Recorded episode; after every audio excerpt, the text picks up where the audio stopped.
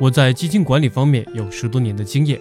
基金的管理中，尤其公司的报表管理中，很重要的一条就是对已投的公司进行公允价值的评估。资产的评估是有核心逻辑的，对企业的核心逻辑评估非常重要。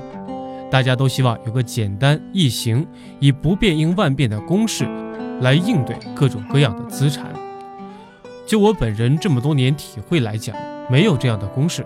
所以今天讲讲以下三个问题：一、项目分析，怎样对一个股权资产进行项目分析？二、估值本质是什么？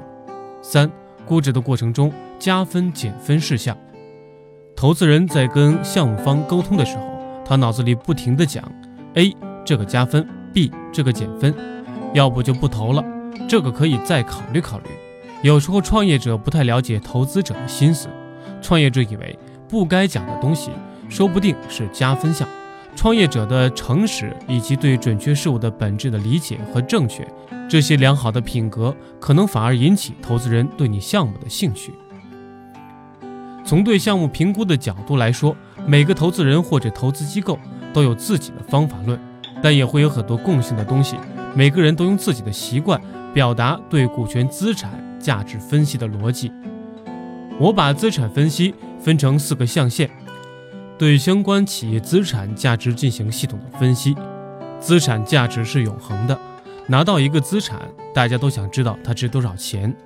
这个现实的市场里有个最经典的案例，就是赌石，一个石头几百万、几千万，但你看不清里面的质地和纹理，不知道值多少钱。买到一块好玉，你就赚了；买到的是石头，你就亏了。大家希望有火眼金睛，估值就是要给大家一个报告。估值的本源逻辑就是对资产价值进行估值。现在来全面刻画一下股权资产的价值，这里面有哪些因素？一、市场。投资者一般会问公司是做什么的，公司的商业模型是什么？其实问的就是市场。举个例子，有一个大股东跑来跟你讲，他公司现在多好，很值钱。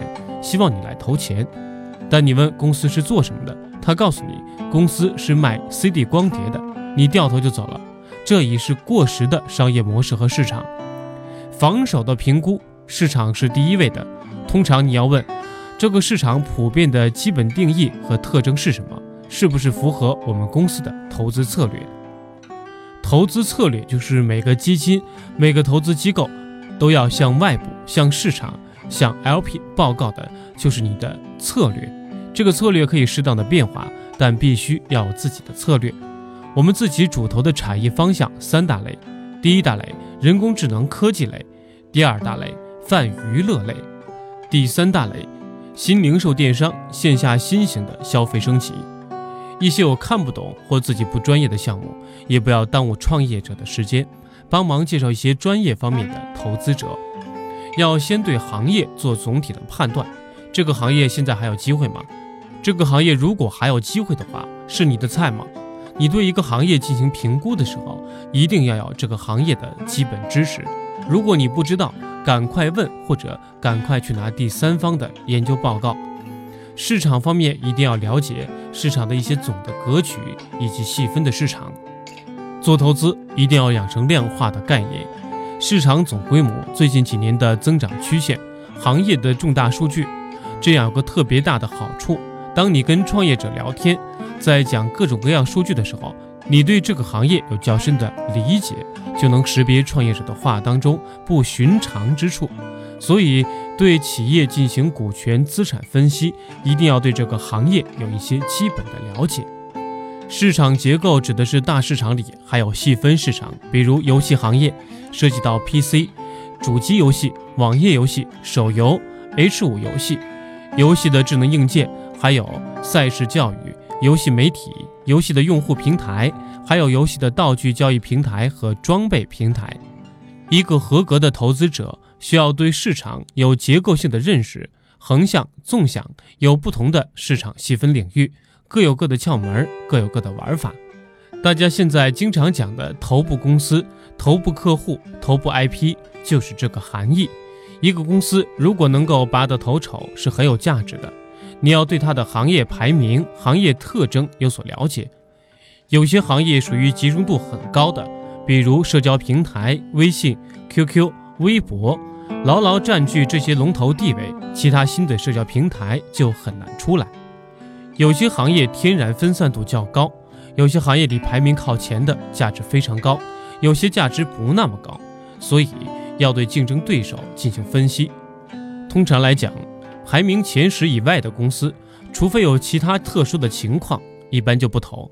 餐饮行业是天然分散度较高，北京的吉野家、和合谷、上海的小杨生煎、南京的老鸭粉丝、安徽的老乡鸡，还有大娘水饺、真功夫、外婆家都做得非常好，都非常的赚钱。这个行业天然集中度不高，即使没有头部地位也没有关系，只要有一定相对的地位就可以。所以要对天然垄断性做一些分析。不同行业的加分减分事项不完全一样。二零一五年最有意思的一堆整合，大众点评和美团合并了，五八和赶集网合并了，这么多大型头部公司合并，意味着这个行业发展空间缩小了。投资人要破除一个心魔，什么心魔呢？不要觉得自己并购别人特体面，被别人并购不体面，一定仔细看平台与社交的天然垄断性。不要踩错节拍，要看市场，要看国家政策，看公司要看商业计划书，就是分析商业市场的可行性。在商业计划书里，一定要看到亮点，如果看不到亮点，也就结束了。首先，BP 要谈的是公司业务收入模式、商业模式，这是广义的要求，但针对具体事项来讲，也不见得一定都这样。要么你有钱，要么你有用户。现在市场里各种各样的流量变现公司，用户是资产。大家还没赚钱的时候，你赚到用户的话，也是很值钱的。公司的商业计划最核心的是公司未来的财务预算、业务指标，是我们在观察业务资产评估的时候，对这个公司的商业计划进行评估的一个重要看点。如果这项看完还是不满意，公司团队也不错，业务目标、财务目标也符合心意。市场地位还能不断的优化，人才技术资源的储备也能支持这样的计划目标，这个时候可以开始谈条件了。如果这个公司的财务目标各方面都挺好，但是有个重大的诉讼案，国家税务总局正对他进行立案侦查，他们公司没有牌照，股东的某一个资产没有剥离，不能满足上市的要求，这些都是负面的东西，要对他进行尽职调查。从公司的收入问题、业务包装利润、合同管理、知识产权潜在风险、业务资源、牌照、政策、法律意见书面等出一个鉴定报告。调查报告核心回答的问题是：这个公司存在哪些风险？这些问题是我们可以容忍的，还是不可以容忍的？公司要有可信的吸引力和确切增长的驱动因素。比如京东的自营电商做得不错，除了品类跟天猫没有特别大的差别，但是很重要的是自营物流，城市内一天两送、一天三送成了它的竞争壁垒。还有就是公司未来的经营目标和主要手段，你是通过研发还是通过收购形式形成你的公司发展？每个公司的成长是不一样的。比如说世界知名的公司微软，它的增长动力主要靠什么呢？靠买其他公司的东西，网易的特点是主要靠自主研发，一开始做邮箱，后来做门户网站，又做了社交、即时通信，现在做游戏，后来魔兽一炮而红。现在，网易的游戏在中国仅次于腾讯，还有别的一些产品做的也很好。网易的核心是老板有产品基因，老板自己就是玩家，自己做各种各样的事情，就是网易的特点。每家公司都有自己的驱动因素，而他们按照自己的能力、擅长去做的话，还做得不错。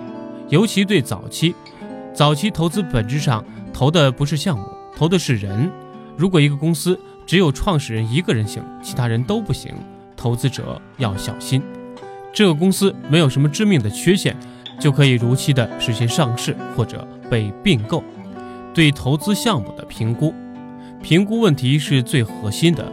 对一个股权资产进行项目分析，主要就靠四个方面：两个进攻，两个防守，两个内部，两个外部，正好完整的刻画了一个公司。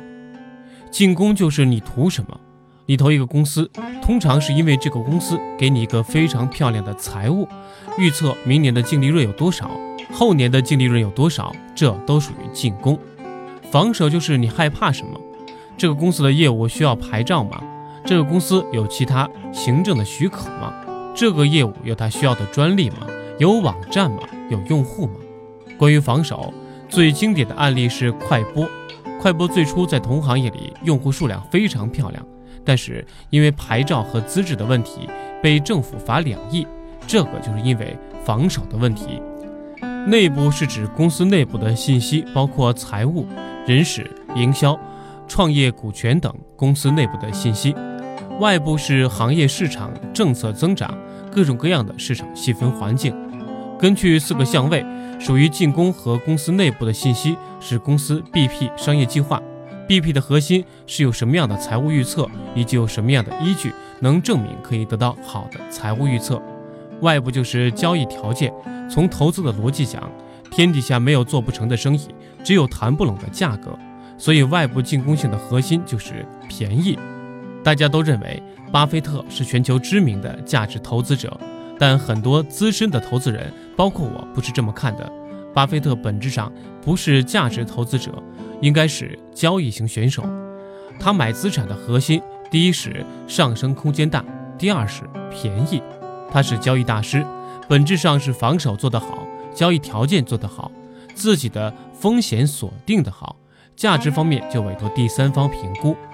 价格方面，早期投资给你创业者的价格公道一点，创业者的积极性就高一点。反而你把创业者逼的空间很小，哪天他不干了，你肯定会赔。投资的中后期，针对不同的资产特点，针对大的交易，需要做一些法律上的安排，对赌协议、建立 KPI、回购以及退出条件都是非常重要的。